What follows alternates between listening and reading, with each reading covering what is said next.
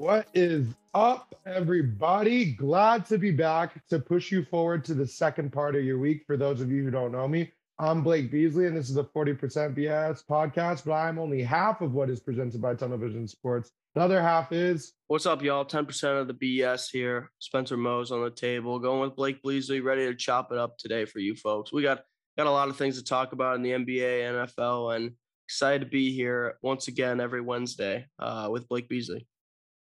Yeah, and we'll have a special guest, Dylan Holt, return, actually, our first two-time guest, and he will be back later on during this show when it's time to talk about the Tennessee Vols. But first thing we have to talk about is something also orange, you know, Phoenix Suns. Legend Steve Nash was fired after a 2-5 start to the season. He won 60% of his games. He had a 7-9 playoff record, finishing it with being swept by Boston. What do you think of the firing, Spencer? I think it needed to come. I know me and you talked about this on a previous podcast. We actually just threw it in at the end somewhere about Brooklyn and kind of the downfall that was coming. And I think you have to go with firing Steve Nash right away. It was obvious that you weren't going to get everything out of the Brooklyn Nets, especially with Kevin Durant not wanting Steve Nash there. And originally when he was talking to the GM and the owners in the offseason, he says, basically, it's either me or Steve Nash. And so they chose KD over him. And I think it's a smart decision. Steve Nash has really not been the answer to the coaching decision in Brooklyn. As you can see, I mean, he won 60% of the games, like you said, and really made some questionable decisions last year in the postseason. And so I think maybe going out and, I mean, there's talks of them getting Ime Udoka. I think this would be probably a really good pickup for them. Like, he came to the Celtics last year, and you have Tatum and Brown there. And I think that would greatly coincide with having Kyrie Irving and KD kind of could do the same things that he was doing in Boston with the team in Brooklyn. So I hope they hire Ime, give him another chance, especially because how good of a coach he was last year. And we kind of saw the play style that Boston was running. And I think that especially if they're going to hire Ime in Brooklyn, I think it could reap the benefits from KD and Kyrie, because they're shooting the ball so much, the ball in their hands are all the time. And you saw when the Celtics got Ime, they really started spreading the ball around, getting others involved, and actually helped Jason Tatum and Jalen Brown out down the course of the season. Yeah, what I think is really interesting, more for the Nets aspect, and I thought of this right now, when you mentioned KD, Steve Nash was about this many inches from Kevin hitting that shot, beating the Nets, and then them going to the finals, and he's probably still a head coach right now. Yeah. That's actually insane. When you really kind of put that into words. So you think about how close it is. Also winning 60% of your games, back-to-back playoff appearances.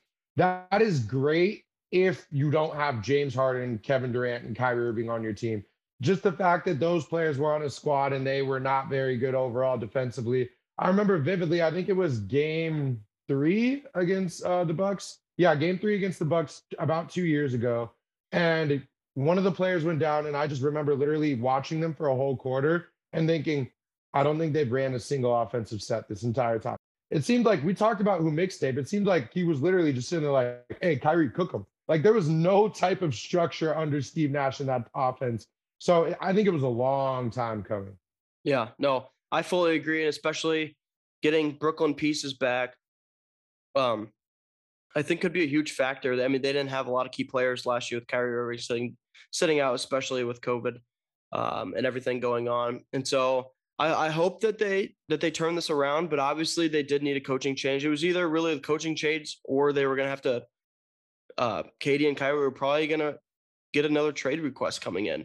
And so I think that if you want to keep this core around, Kyrie and KD do want to play together. They seem like really good friends. KD is really kind of the savior in Brooklyn when it comes to helping them out and especially almost taking them to the game-winning shot last year against the Bucks, which fell unfortunate to the Celtics beating the Bucks in the Eastern Conference Finals. But I think it's the right choice you have to make, and it was a long time coming. Well, not a long time coming, but I know we talked about it earlier in the season. You just saw it that you have to get rid of him. There's no other choice that you can do, especially with this given offensive power on the team. You got to make a change, and hopefully you can get the best of what has kind of been a blow-up in Brooklyn the past 2 years, past 3 years. Yeah, no, especially, I mean, also it's got to be start out with the locker room overall. You have Kevin Durant who said, trade me or fire Nash or I'm gone, which just shows he has little control over Kevin. Then you have Cam Thomas, a young player on the team. I don't know if you remember in the offseason, they mentioned Steve Nash's name in the interview, and his response literally is just like that one golfer meme where he literally was just like, we're getting irritated at the thought of Steve Nash. And the biggest thing for me is just looking at the fact is I said they weren't running an offense. Whatever they were doing on defense sure as heck didn't work either. I was looking at their stats so far this year. They are bottom five, as in the five worst in the entire league in opponent three-point percentage, points allowed, rebounds allowed, offensive rebounds allowed, steals allowed, field goal percentages allowed, turnovers allowed. Like, I had to take a breath because I was getting tired of listing how many stuff they let go defensively. It's ridiculous. And then that's why bringing in Ime Udoka, yes, I'll address it immediately, and we won't get deep into it because, like, Tunnel Vision Sports, we're not talking about that type of stuff. There was a controversy with him for crude language with a female subordinate before start of improper workplace relationships, quote unquote, Adrian Wojnarowski, not Blake Beasley. But let's get into the basketball aspect. The Nets were 29th overall defensively last year. This year, I'm pretty sure they're 30th. So they're horrible on defense. The Celtics were 37-12 since the month of February to close out that year, that's great basketball, 37-12. And then also let's look at the fact that if the biggest issue with the Brooklyn Nets is the fact that they're not running a consistently good defense, bringing in Ime, his first year as the head coach, all starters on his roster got an all-NBA defensive vote. The NBA three-point defensive rating, Boston was first. They were allowing people 33% from the field. And then you got to look at after game four of the Eastern Conference Finals, the playoff stat leaders, all of them were, Smart was first in charges drawn, Brown was first in loose balls recovered, Tatum is first in deflections, Horford's first in shot contested, Williams was first in blocks per 36, a.k.a. his entire starting five was playing really, really, really good defense. If you can give the Brooklyn Nets just somewhat of a competent coach and have them play defense and kind of tap into that Ben Simmons defensive potential, they could actually be a contender again. No, yeah, I fully agree. And especially the word I want to highlight here that you said is confidence and coaching. This is key. It seemed like Steve Nash just did not want to get on KD and Kyrie for not playing hard, but I was watching the Bulls game yesterday against Brooklyn, and Brooklyn just seems to not even want to play defense on the court. I mean, there was a loose ball, and I saw Alex Caruso dive in between three Brooklyn players. It's just at some point, it's just heart and how much you want it, especially on the defensive side of things. It's something that not a lot of people want to do. You have Royce O'Neal, who you picked up as a 3-and-D player, and you want to help out your defense, but really, I mean, they're 30th, like you said. And so I guess just getting all-stars to want to play defense again, like they did with Tatum and Brown, and you have a dog on your team with Marcus Smart. Now you're switching to Royce O'Neal, who's a defensive player, and you can use Nick Claxton in kind of a way that they were using Williams like in the paint and everything to block shots. I mean, he's a tall, lengthy guy. But really it comes down to KD and Kyrie trying to get the most effort out of them, trying for them to play defense, but then also just getting everything out of them you can on the offensive side of the things and really trying to get them to playing 100% at all times. Like you looked at Kyrie yesterday and it looked like he didn't even want to be in the game. I'm pretty sure he scored 4 points. Most likely, if I'm 100% accurate, I don't think he scored in the first half, if I remember right. So it looks like he's just not even wanting to play hard out there. I mean, LeBron, I don't think he has not scored in double figures in like, I don't know how many games. They said it on. Yeah. Like Kyrie Irving is a superstar and scored 4 points in yesterday's game. That sure as hell can't happen. If you're the coach and you see one of your superstars struggling, you got to get him the free throw line. You got to get him attacking. If he's not knocking down 3-point shots, you got to get him some easy shots so he can get into the flow of the game. And obviously, with Steve Nash as your coach, former point guard, you think that he would have the mind to get him there, but obviously it just wasn't working, and it was totally right call. Yeah, I agree 100%. One thing I do want to throw in there, just because it's a chance to take the jab at the Warriors, so I have to. Yeah, Steve Kerr coaching tree is looking real nasty. Luke Walton fired, Steve Nash fired. Technically, Ime's from that tree because he's underneath Steve Nash, so. I mean, he has a job now, but yeah, count at that. So speaking of winners and losers, well, also I just want to throw in something I have to too. The Warriors have as many losses as the Los Angeles Lakers. That's being overlooked. I want to throw that in there. But just switching to NFL, I had to take the dig I needed to at them. Yeah. Because I know later on they're going to have an amazing year and I won't get a chance. Well, you got to fully take the dig. I mean, those guys don't want to play defense either. It's awful to watch right now. Curry's leading the team in every category there is possible. It's like no one else wants to show up almost.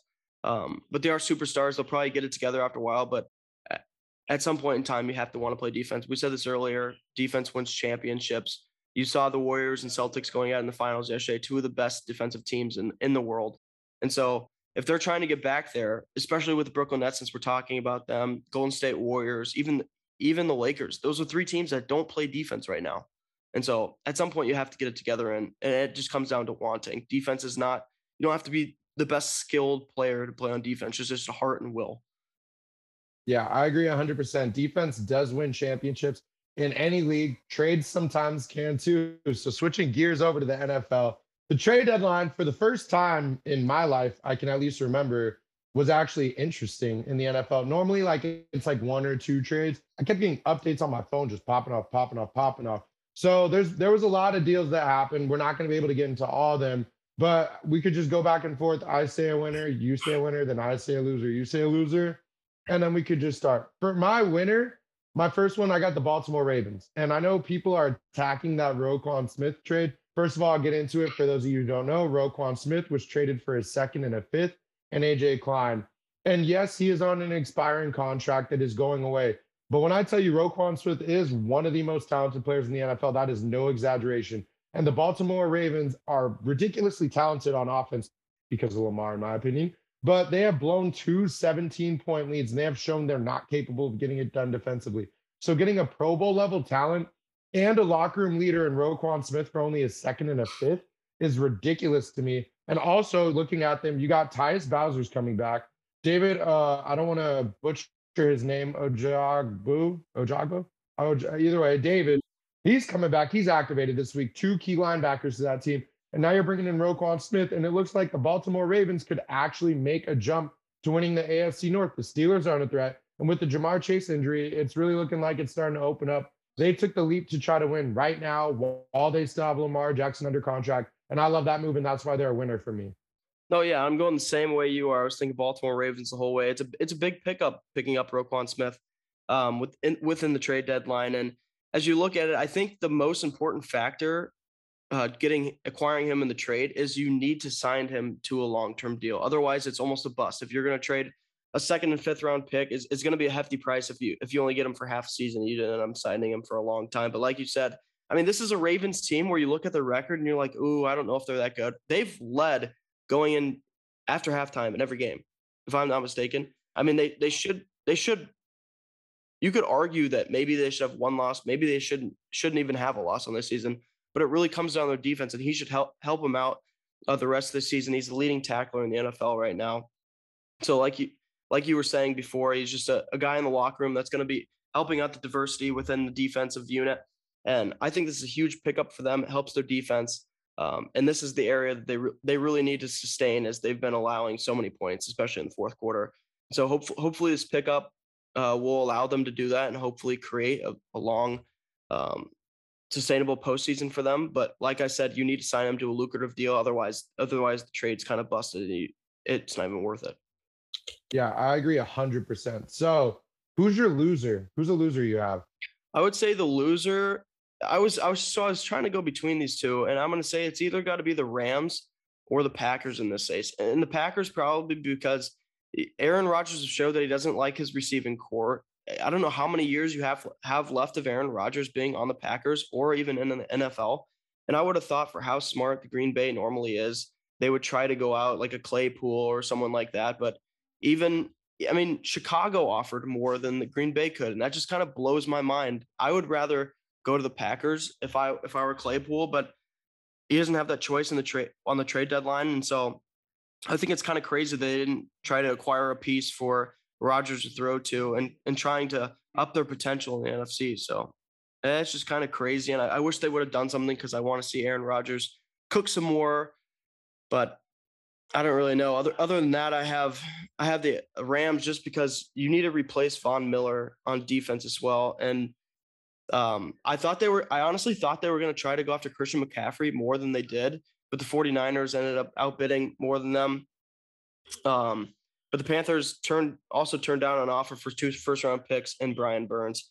And so the Rams need an offensive lineman too, didn't get that. And so kind of with all that, they've been struggling this year and did not acquire any other pieces in the trade deadline. So it kind of goes hand in hand with the Packers. We both thought these teams would be decent. Maybe you were down on the Packers to start with just because of their wide receiving core, but especially the Rams coming back, you thought they would have a chance, but it looks like losing Von Miller was actually a bigger piece than we initially thought. Yeah, I had the Packers as well, just because, I mean, Brandon Cooks literally was on the list as a loser because he wanted to leave the Texans so badly. How do you have a wide receiver that caliber begging to go somewhere and you don't go out and get him when that's literally the only thing you need? Robbie Anderson got traded. They could have used him. DJ Moore wasn't happy. Chase Claypool's not happy, and they still somehow left with nothing. So that's what I have for Green Bay. For the Bears are my other losers, and I know some people even had them as a borderline winner. I'm just really confused as to what they're doing, and I'm the biggest advocate of get Justin Fields help because I love Justin Fields, and I don't think Darnell Mooney's enough on that wide receiver core. But it's just an odd direction they're going in. Like, for example, you trade away Robert Quinn for a fourth, who is the team captain, a guy who is held in such high esteem. When Roquan Smith found out he was traded, he cried because that is that big part of your locker room. You trade him away for the fourth, then you trade away your other team captain, Roquan Smith, for a second and a fifth. So then in your head, it's like, oh, okay, well, you know, they're tanking. That's pretty much the move they're going in. They're just not trying to win games. And you give away your second-round pick for a wide receiver 3 in Chase Claypool. That doesn't make any sense to me because I don't understand what you're trying to do for your future. If you want to tank and move forward and kind of build towards the future, why would you give away the second most important pick in your entire draft for a wide receiver 3? It makes no sense to me. They confuse me. And I don't think Chase Claypool is that guy. I don't think he's going to be the difference maker. And even if he is, I think this draft is deep enough to where there are wide receivers who have more potential to help be better. And honestly, it just doesn't make sense to me at all. And then do you have any other winners? No, I'd kind of like just to piggyback on the Bears right here. They're going to have to open up their checkbook for Claypool. I don't really understand this trade at all. I mean, I get that they're trying to get Justin Fields, probably a number 1 wide receiver to go to, but I honestly think he's a mediocre wide receiver that just wants to be paid big money, and kind of his name just throws him out there.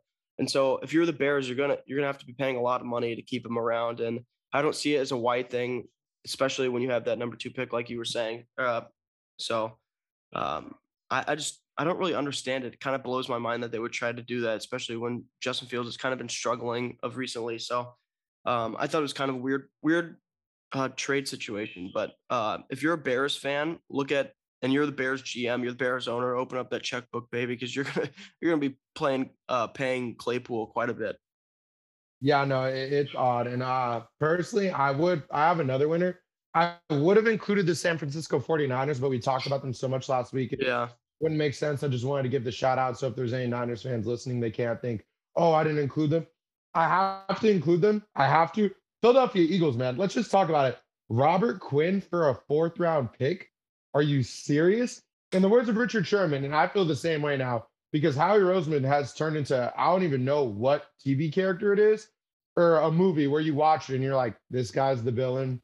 I'd even go Despicable Me. We can go that far back. You're watching, you're like, oh, this is a bad person. This guy's fully the villain. He's the problem. He's wrong with everything that I like. And then he turns around, and Howie Roseman is a gosh dang genius at this point. I mean, a 4th-round pick for Robert Quinn. And for those of you who don't know who Robert Quinn is, in the words of Richard Sherman, again, if you see Howie Roseman on the other line, hang up the phone because it's not going to work out for you. He was a Pro Bowler last year, started every game last year, got 18 and a half sacks, and the Eagles got him for a 4th-round pick that I'm pretty sure we don't even own. So the rich got richer. I had to throw that in there just because I'm super happy about it overall. And especially with Jordan Davis going down, I think it's a big help for the Eagles. And I was looking at our roster, and I do think the Eagles do have a weakness. And the only one that we have isn't on the field. We're so young on defense, ridiculously young on defense. So bringing in a 13-year veteran who is a leader and established team captain in the NFL, it may not show on the field, but that can do volumes for our locker room, especially for a team that's trying to make a deep run towards the Super Bowl. Yeah, no, I totally agree with you there. I know. It's beautiful. So scared the shit out of me. Out down in the Tennessee hills, ain't no smoggy, smoke down like the top, ain't no telephone bill. I mean, Dylan, how about you join the podcast? And your boys are ranked number one. I know. I can't believe it. It's like a dream come true. I've like never – I became a Tennessee fan. I don't even know the year. My first game I ever went to was a Tennessee-Georgia game. My dad took me to it. Tennessee beat the ever-living hell out of Georgia, and I was stuck on it. I was like, I love this. I love it so much. And it's like I told Dylan Jesperson on the Dylan and Dylan show, it's like you give like crack to a teenager. And it's like, oh, you're going to want this. You're going to want this feeling. And that's all I've wanted is like the feeling of Tennessee wins. And I've been starved of it for most of my life. But now this season, it's just been like Christmas every Saturday. It's awesome. Are you going to have a little deja vu come Saturday? Is that what I'm hearing? I really hope so. I'm really, really hoping so. I don't like being confident as a Tennessee fan because it doesn't usually pan out for me. But I'm kind of getting confident. And for those of you who don't know, joining us, like I mentioned earlier, we have the Menace from Murray State, one of the best quizzers of 4th and 5th grade articles in the history of this nation, the self-proclaimed and also Tunnel Vision Sports representative of the state of Tennessee, one of the best to ever do it, Dylan Holt. Just wanted to get the intro in there. And I have to ask you, when you saw this game before the season, with Georgia coming fresh off a national championship, would you have been able to guess that Tennessee would come in as the overdog, and how does it feel? So I remember doing the previews for the season, and I said, I was like, Georgia and Alabama are obviously in a tier above everyone else in the SEC. That's what I said then. And I was like, I think Tennessee's getting there. I was like, you can see what they did last season, and they're making strides where they're above teams like Missouri and South Carolina, who they just killed last year. They haven't played them yet this year, but assuming things stay how they've gone, those should be W's for the boys in orange and white, the good guys. I was like, you see the strides. Tennessee last year, they played Georgia, obviously huge underdogs, and they were the only team all year to score on the first drive of the game. And it was like, whoa, that's a big deal. This team isn't supposed to be any good. Hendon Hooker led an amazing drive right down the field at Neyland Stadium. And it's like, hey, they've got something going. And obviously, Tennessee scored, like, I think, 17 points in that game, which was the most Georgia gave up in the regular season, that amazing defense. But, yeah, in the summer, I was like, it's Alabama and Georgia over everybody else in the SEC. And as the season's gone on, it's like, hey, maybe I was wrong. Maybe I was underestimating the boys in orange and white. Honestly, you love to hear it. And what do you think are your three biggest keys to victories going into this game? So, interesting enough, I was just like, this is going to be a cop-out answer. Score more points than them, obviously. But I've seen some interesting stats. And, Blake, I've said it many times, you're the stat guy, but I've got some stats for you. Georgia, since Kirby Smart became the head coach, when they allow 30 points in a game, they're 1-9. Tennessee has scored more than 30 points in every game this season. When Georgia allows less than 30 points, 73-6 in the Kirby Smart era. So that's where the rubber meets the road, as some folks say. And if Tennessee scores 30 points, which they've literally done in every single game this season, it's looking pretty good. Obviously, Tennessee's got to play turnover-free football. If they do, I mean, I don't know if you guys watched the Kentucky game last weekend. The defense turned it on. I sat here last week on the Dylan and Dylan show, on the Talking Vols. I started doing Talking Vols this year. And I was like, the Tennessee defense is bad. Like, that's all it is to it. And I don't like dogging my team, but the defense had been really, really bad. They gave it 300 passing yards to Dresser Wynn, who, shout out to Dresser Wynn from UT Martin, from West Tennessee, a Tennessee kid, just torched the secondary. And then they come back against Will Levis of Kentucky, a guy that people are saying should be picked over Bryce Young and C.J. Stroud, hold him to 98 yards and 3 picks. And it's like, whoa, maybe this defense ain't so bad. They give up 6 points to Kentucky, a team that everybody's kind of been high on, and they're kind of realizing maybe not. LSU played earlier this month, or now it's November, played earlier last month, gave up 13 points to a team that's now top 10 in the country. Man, there's been so many things that changed. If that defense can play like it has against LSU and Kentucky, and maybe get away from how they played against Alabama, which it's Alabama, it's Bryce Young, it's Jahmyr Gibbs, all those guys, they're incredible. And how they played against UT Martin, which what an outlier that is. UT Martin was amazing on offense against the Tennessee defense. If they can play like they did against LSU and Kentucky, and shut down a Georgia offense that isn't very good. I mean, you got Stetson Bennett and Brock Bowers, and that's basically it. The running, obviously, you're going to have the running game of Georgia, but little sneaky. No, I know Tennessee, the headlines are Hendon Hooker, Jalen Hyatt. Tennessee run defense is like low key, like really good. And people don't talk about it. Like, it's really, really impressive. So if the defense can step up, play clean football, just score more. I mean, I know that's like a very big cop-out answer, but just score more, because when Kirby lets up 30 points, he doesn't win. I think one of the biggest things you said there was that they really destroyed Will Levis. I mean, they made him look like a dude that just came off the street, coming to play, and a top draft prospect like he is. They made him look horrible. And like you said, I mean, defense is coming to play, and I like seeing that in SEC football where people are going to run all over the place, all across the field. But, I mean, you got D-backs covering the whole field. You got linebackers covering the whole field. It's going to be a party up in Rocky Top this weekend. Oh, 1,000%. And I like the game's in Athens, but Knoxville, I mean, even Athens is going to be painted orange. I know it. Knoxville's going to be going crazy. I'm going to be here in West Kentucky, and I'm going to be painted in orange. All my family's going to be painted in orange. It's just going to be a huge party.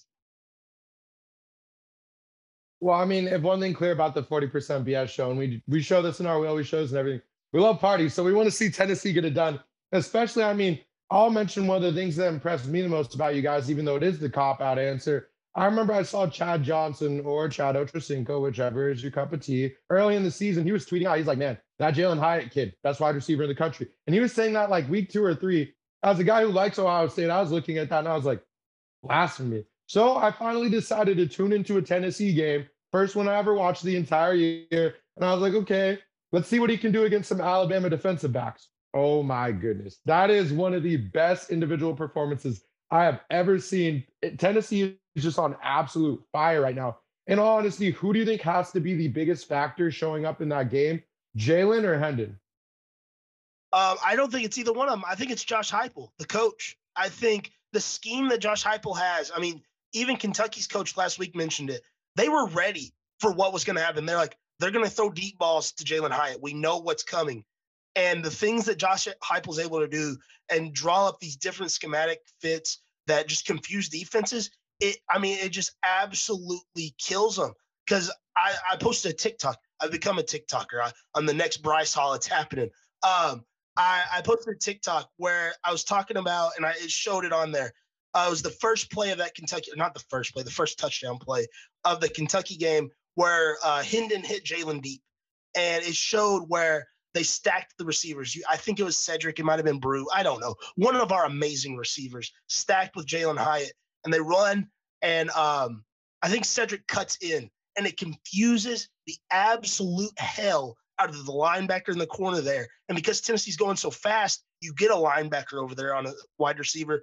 Linebacker can't cover Jalen Hyatt. Jalen Hyatt is so fast. Jalen runs right by him. They don't know what to do. Touchdown, easy 6. Tennessee up 7-0. Literally did not have to score a single, another point, because they only gave up 6. That was all they needed. And it was like 20 seconds in.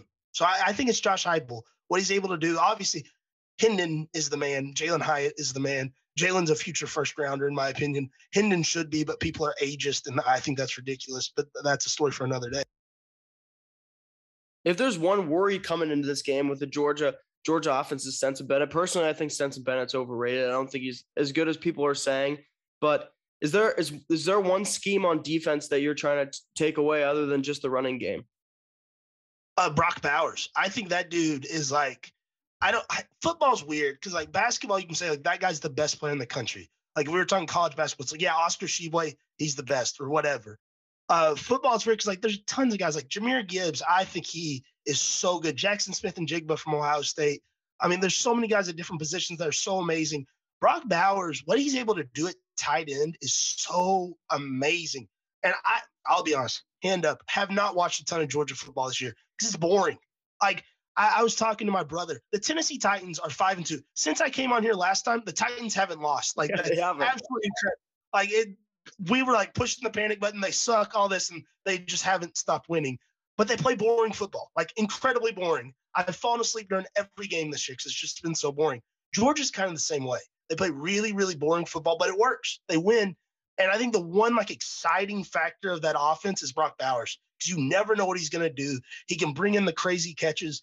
I watched like two plays of that Georgia-Florida game, and he made a crazy catch and then like bulldozed defender and then walked in the end zone. It's like, yeah, him. He is him. And it's the evolution of tight end position. We saw it with guys like Tony Gonzalez when we were younger, and then it evolved into like Gronk, and then now we have like Travis Kelce, and then it's going to go into like hopefully Kyle Pitts if they ever throw him the ball in Atlanta, and then Brock Bowers, hopefully. Because I think that guy is awesome, even though I'm going to really hate him at about 2:30 on Saturday. Oh, yeah. We are big Brock Bowers fans here at Tunnel Vision Sports. As you know, he viewed our voting for College Player of the Year, so we appreciate him. And I don't even know the name of the other tight end at Georgia. It's not coming off the top of my head. DeAndre Washington, I believe. Freak of nature. What is he, like 6'7", 6'6"? He's like 6'7", 6'8", because Tennessee like recruited him so hard. And I remember he almost came to UT. Yeah, no, 6'7", 6'8", either or, 260. Just an absolute beast all around the field, which my favorite part about football, sometimes you could be, or I guess it's with basketball too, sometimes you could be the biggest person on the field, biggest person on the court, and it just doesn't matter if someone is just that skilled, and that's what Hendon Hooker is. If Hendon Hooker wins this game, is that Heisman Trophy coming down to Knoxville, Tennessee? Before I get to that, it's Darnell Washington. I misspoke. I call him, I don't know where I got DeAndre Washington. It's Darnell Washington, and he's a freak. Yes, I think Hendon's already got it locked up, to be honest. I don't even think he has to win this game. I think as long as he puts up like another 300-yard, 3-touchdown performance against this Georgia defense, I think it's his. I was talking to my dad.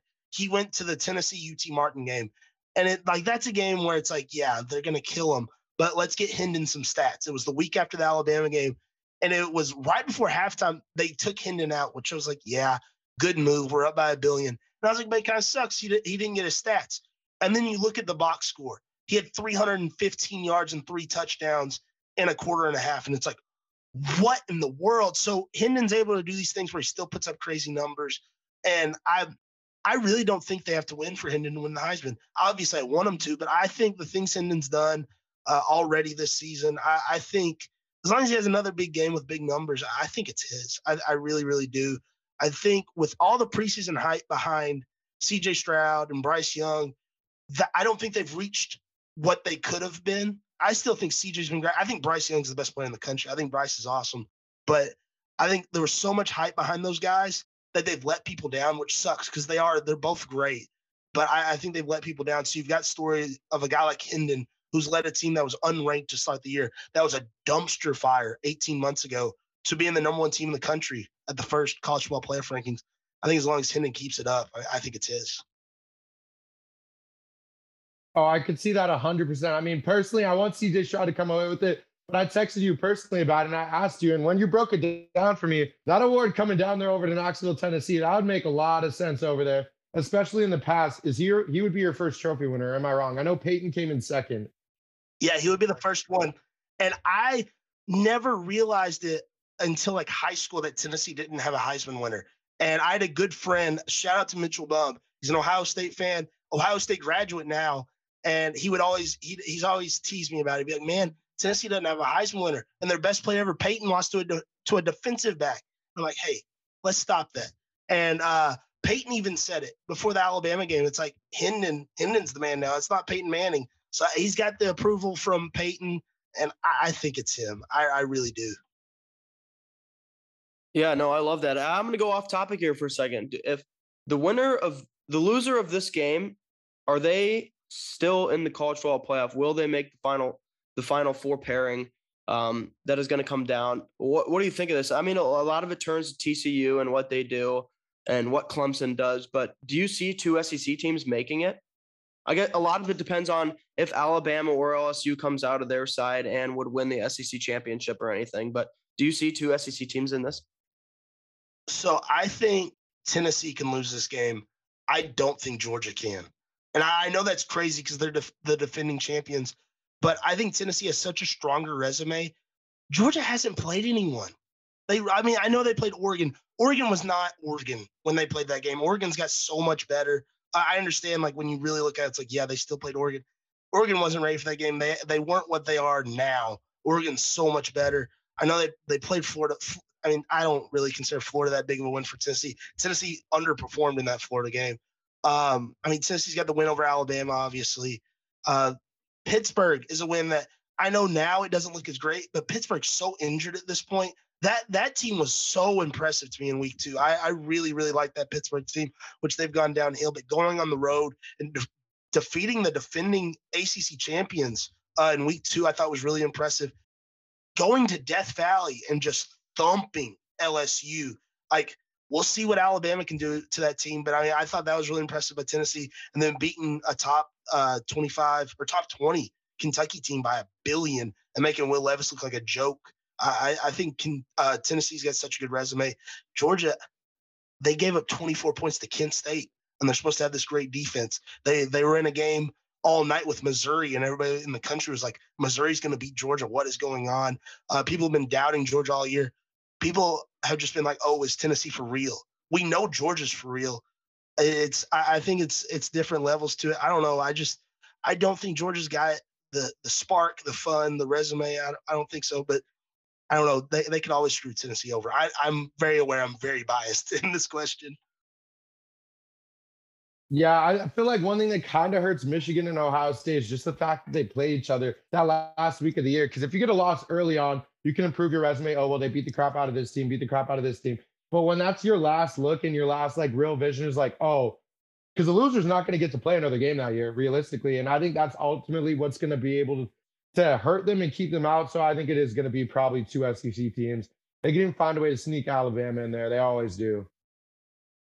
Do you guys think there's a chance we could get three SEC teams? Like, Tennessee loses this weekend, we get a Georgia-Alabama SEC championship game, Alabama beats Georgia, and let's say, like, Clemson loses and Michigan loses to Illinois, and then Michigan beats Ohio State, like, something crazy. I actually think it's you have a high probability, especially what's going on in the Big 12 and TCU ranked up there as well. I mean, one loss, I think they're an auto knockout. It's just because their strength of schedule is not – if you look at the college football playoff and how they're ranking them, the whole time they're talking about strength of schedule. I mean, Michigan during the year has played the school of the blind and the deaf. And if I'm not going to lie, their strength of schedule sucks. They're playing no one on the upside. It's 11 versus 0. And so that's why they're not as highly ranked as other people would have thought. And Clemson – you just look at Clemson, you say they should be good based off the name, but when you're watching their games, they're not very good. They're just not very good. And so I would say if Clemson loses the games, they're almost damn near auto out. And so you could hypothetically have a chance at three SEC teams in there, and I would like to put Ohio State in there. I think those are the four best teams you have to put in. I don't think Clemson is one of the four best teams. Again, I think they're a lot overrated, and the name gets them there quite a bit. But how fun would it be if you see three SEC teams in Ohio State, four prolific offenses going against each other, and whoever scores the most points, let's get down and dirty in this. I mean, let's start scoring 70 a game. Let's see some basketball scores up in here. I love this. I would love to see it. I like TCU a little bit, but I think they're a bit overrated. Well, they got lucky in a few games. They really do not play well in the first half. And so this is the thing that I would look for down the stretch is can they hold a first half lead? They're really not doing so. They come together with life in the second half, but I would love, and I would be a big proponent of having three SEC teams in there. I mean, it's college football, you know, SEC comes first in mind. It's like faith down there. They preach SEC football. SEC football is built different, and Ohio State's basically an SEC football team. So let's see basically four SEC football teams. Yeah, for me, I honestly think it's not if Clemson loses, it's when. I've been looking for them to lose every single week.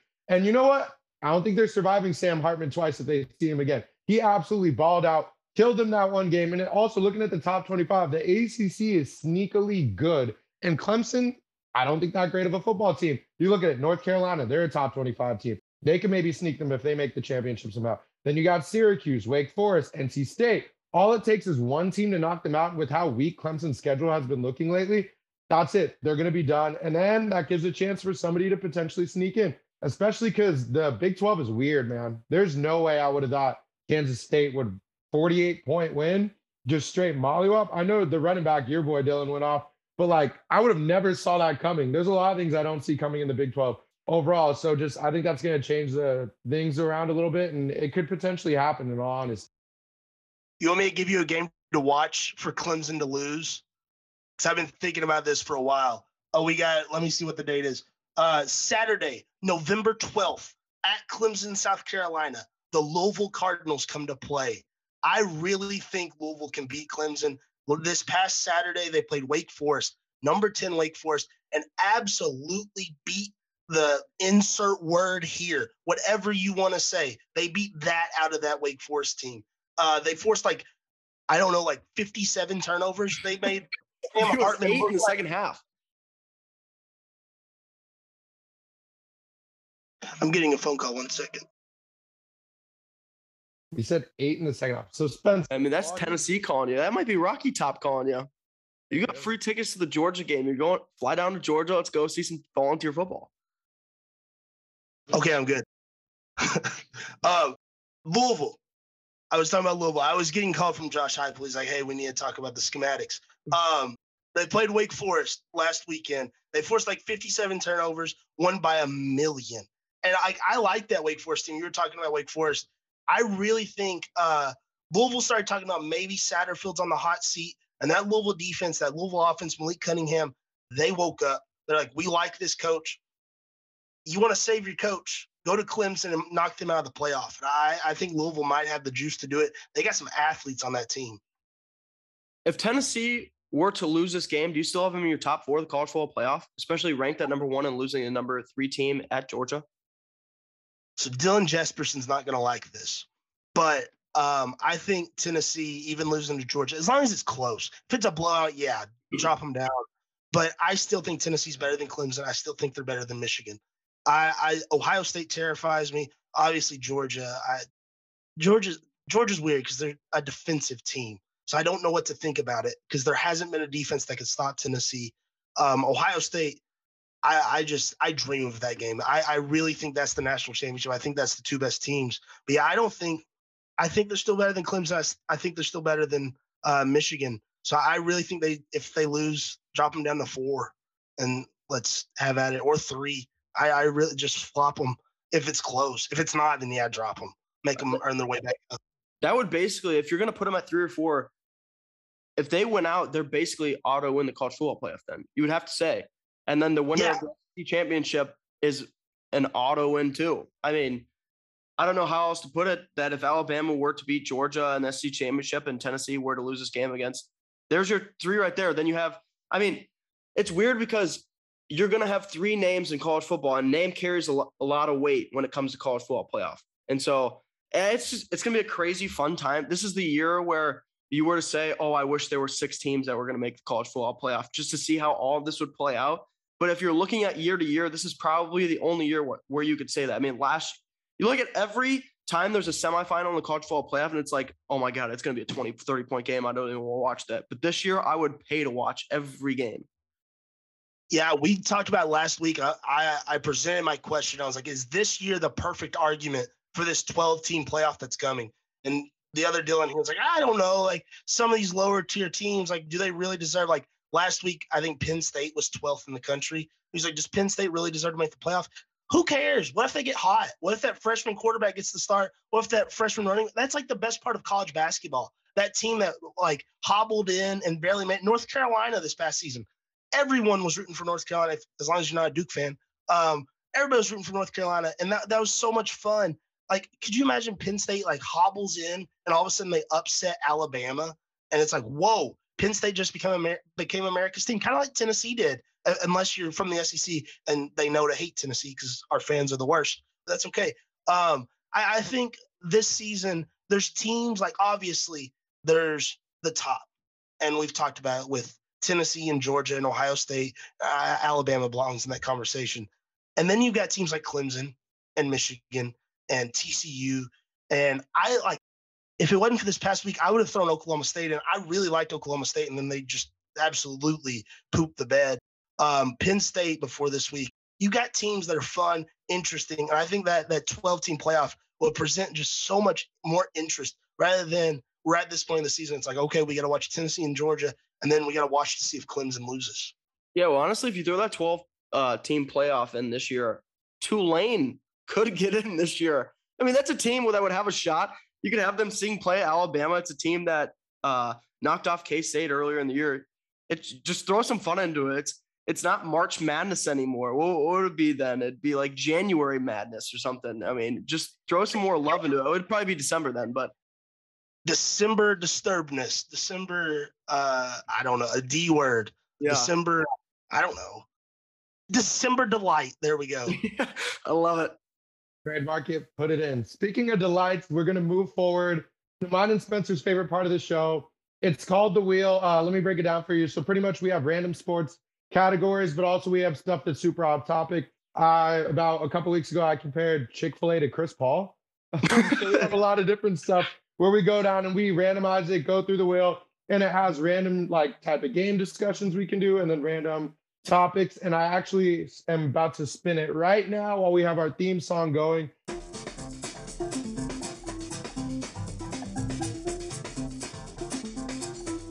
Okay, I accidentally did it twice. So we have a choice of two things for the first time in wheel history, you know, so let's make history. So there's two different ones. It could be a group vote for which one you guys would rather do.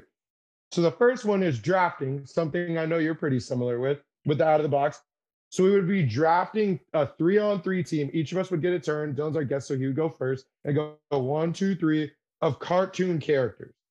Or, comma, it's something I added that's new. It's called best, and then we have the different categories. So it's best and then beer. So we're not going to do what is the best beer. Instead, it's going to be like best sports moment that would go along with the beer. So for example, you know, how some people are like, I'll throw one out there. I don't like baseball much, but people are like, oh, opening day, you know, sitting there watching TV. We're not talking about getting drunk or anything.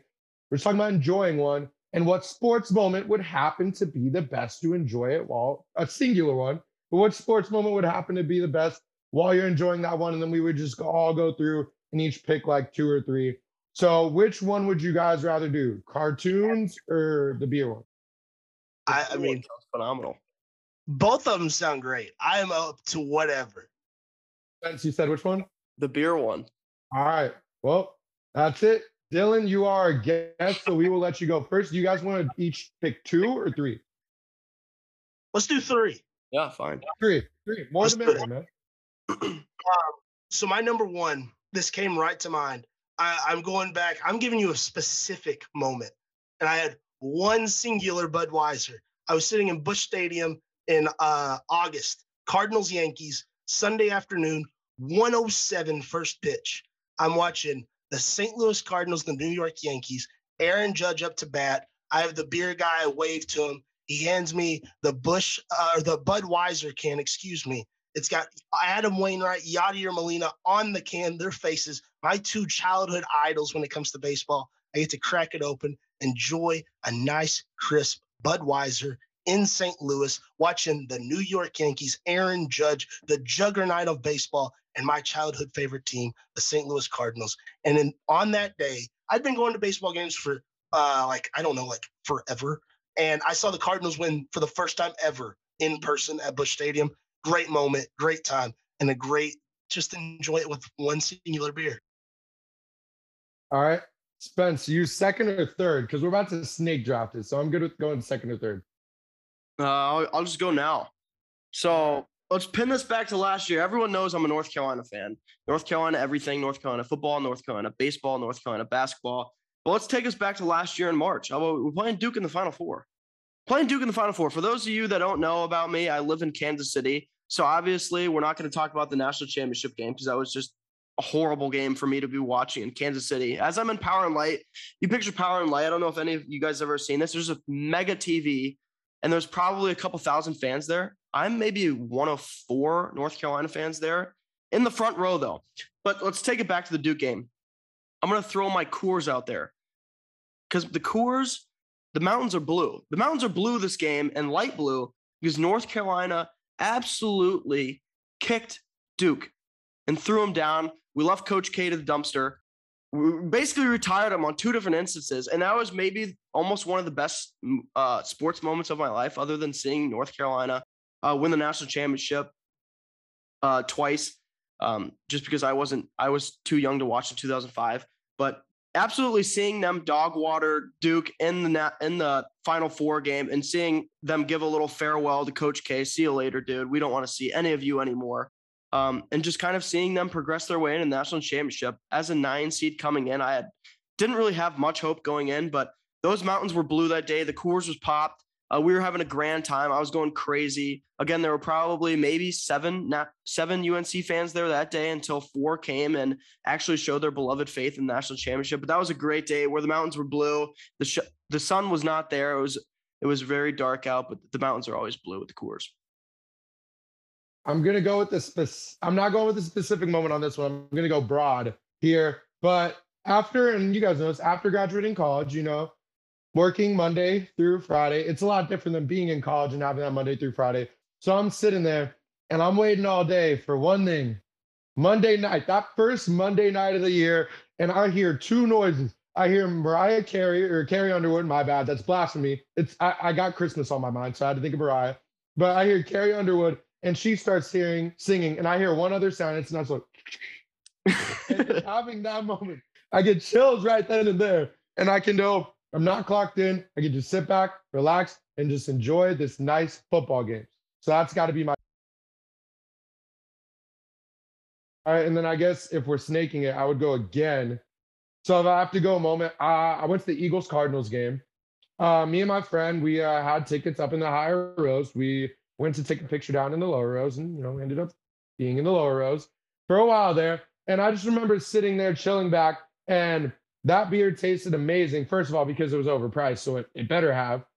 Close your eyes and just sitting back, watching the Eagles.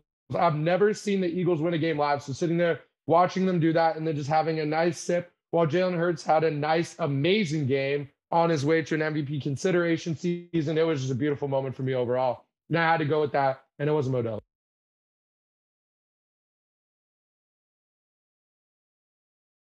I guess I'm up again.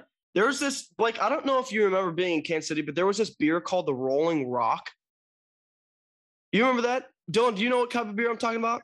Of course I do. This is just like selling water in a can. The most disgusting beer that you could ever buy. It's probably worth maybe a penny. But this is what I think about when I look at the Bengals this year. I think they're so overrated. This beer is overrated. The Bengals are overrated. Their offensive line's overrated. Joe Burrow, probably not overrated, but he's going to be hurt. You might as well throw that Rolling Rock to the side because I don't know how long he's going to be playing. And with Jamar Chase out right now, it's just dog water in Bengals country. And so that's why I'm going to compare. I know I'm blowing Jamar Chase, Blake, your favorite wide receiver in the game, but I think the Bengals are so overrated. Rolling Rock's overrated. It's the worst beer known to mankind, and that's why I'm gonna have to put the Bengals as kind of on the poop list. They just be thrown in a trash can right now. So overrated, especially after making the Super Bowl last year. I can't even explain it how badly they're overrated they are. To at least somewhat back up what you said, literally, I don't know if you guys will see it, and anyone watching on YouTube, you can replay. He literally said Rolling Rock, and I thought you were about to say something good, and I literally went.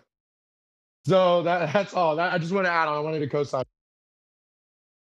So I got my last 2 picks. I'm doing both of them moments because I just like telling stories. As we all know, I came on here and talked ball football. So I gotta incorporate ball football in this. Well, if we go back, what is it, 3 weeks ago? Tennessee, they beat this team from down south. They wear red.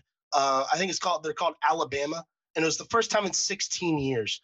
And everyone became aware on social media that this game, the significance of winning it. And even though it hasn't been competitive, Alabama still celebrated hard. Tennessee celebrated a little bit harder. And the cigars became a very popular thing. If you know me, I'm kind of pessimistic. My brother and I, we watched the game, and we didn't have cigars ready because we're a little pessimistic. So we went out in West Kentucky, where we live, trying to find cigars. Couldn't find them. So we did as God intended. We bought some cigarillos, some good old backwoods, excuse me. And we went to Buffalo Wild Wings and we fake smoked some backwoods because I wasn't smoking backwoods. No thanks. I took a funny picture with some backwoods, walked in Buffalo Wild Wings, ordered a Blue Moon, dropped the orange in there, and celebrate as God intended at Buffalo Wild Wings, drinking a Blue Moon, watching Kentucky fans freak out as the Tennessee Volunteers beat Alabama. It was absolutely incredible. I loved every second of it with my one Blue Moon. And Blue Moon's my favorite beer. I love it so much. It's nice and refreshing. It's one that I've learned to really love as I get older. And then my last one, I got to talk about my Murray State Racers. I absolutely have to. My senior year, or no, my junior year, I don't know, in college. I can't remember college. It was one of those times. Murray was so good in basketball. We were in the OVC championship. It was Ja's sophomore year, Ja Morant's sophomore year. We're up there for the OVC championship. At this time, I'm working for Barstool Sports, and I'm running social media for him. And Ja had acquired so many interactions on our post that I got paid like $100. And so I was 21, and I bought beers for me and my buddy, and we drank them as the time ran down. Murray winning the OVC championship, dapped up Ja. Very, very cool moment. Moment I'll live in my head forever. Obviously, Ja wasn't Ja yet. He was just like Murray Ja. But from what he became, I can't remember the exact beer it was, but OVC championship Ja dapping up beer, can't beat that. Yeah, I'm going to have to make this one quick, but I don't know what you guys refer to this as. It could be a blue yummy, could be a Bush latte, but I'm going with Bush Light here. You don't know. A lot of people love it. A lot of people hate it. You don't know what you're going to get out of it. Some people think it's overrated. Some people it's underrated. I got to throw it next to the Golden State Warriors this year. It's my team to go with. It's my NBA team. For those of you who don't know me, I'm a huge Draymond Green fan. I love Draymond Green. Jordan Poole's coming up there besides it, but you just don't know what you're getting out of this Golden State team this year. Are they overrated? Could they be underrated? Why are they losing these games? They're allowing so many points, but I'm going to have to put Bush Light up there just because you don't know what you're going to get out of it. Some people love it. Some people hate it. And some people love the Golden State Warriors. Some people don't like them. So just have to throw that out there. Not a specific moment, but just to a team that's starting their NBA season. Yeah, and if I have to compare mine too, it's a tight race. I'm going to do a throwback to when we went to school together while we were at Rockers. And during that season, the Philadelphia Eagles were fresh off a Super Bowl, but we had a lot of issues, especially with Carson going down. And there was a lot of stuff that was kind of confusing about the team. So I'd like to compare them a little bit to, they were a little cheap, to be honest. We kind of cheaped out on paying players that year. And that was a struggle that caused us to be bad. And we were a little cheap and we were a little broken. But when it came down to it at the end of the game, we were reliable and we won games for our team because we could always get the job done. And that's what those tall boy natty lights did for me during my early college days, the singular one. But I paused. Shout out that if you go to Rockers, you know. But that singular one, man. I mean, I was poor, I was cheap, but I wasn't broke, and neither were the Eagles, and neither was that drink. So yeah, that'll do it at least for what I have to say for the rest of the podcast. Tune in to we'll let you advertise your own, Dylan. Thank you. We have episodes every single week coming out on Wednesdays, and the only other thing I would like to say, I guess, would be nothing. That's it. Yeah, check out the Dylan and Dylan show. It comes out Friday. Talking Vols. It probably comes out Sunday. It might come out Monday. It'll be on Spotify. It'll be around this podcast on those Spotify, Apple Music, anywhere you get your podcast. Yeah, I don't have much else to say other than Dylan, hope the boys can bring it out this weekend and defeat the Bulldogs. But orange and white, I guess, this weekend. Rocky Top it is. Yes, sir. It's home sweet home to me. Go Vols. Best of luck, and thank you so much, Dylan. Right, thank you for having me.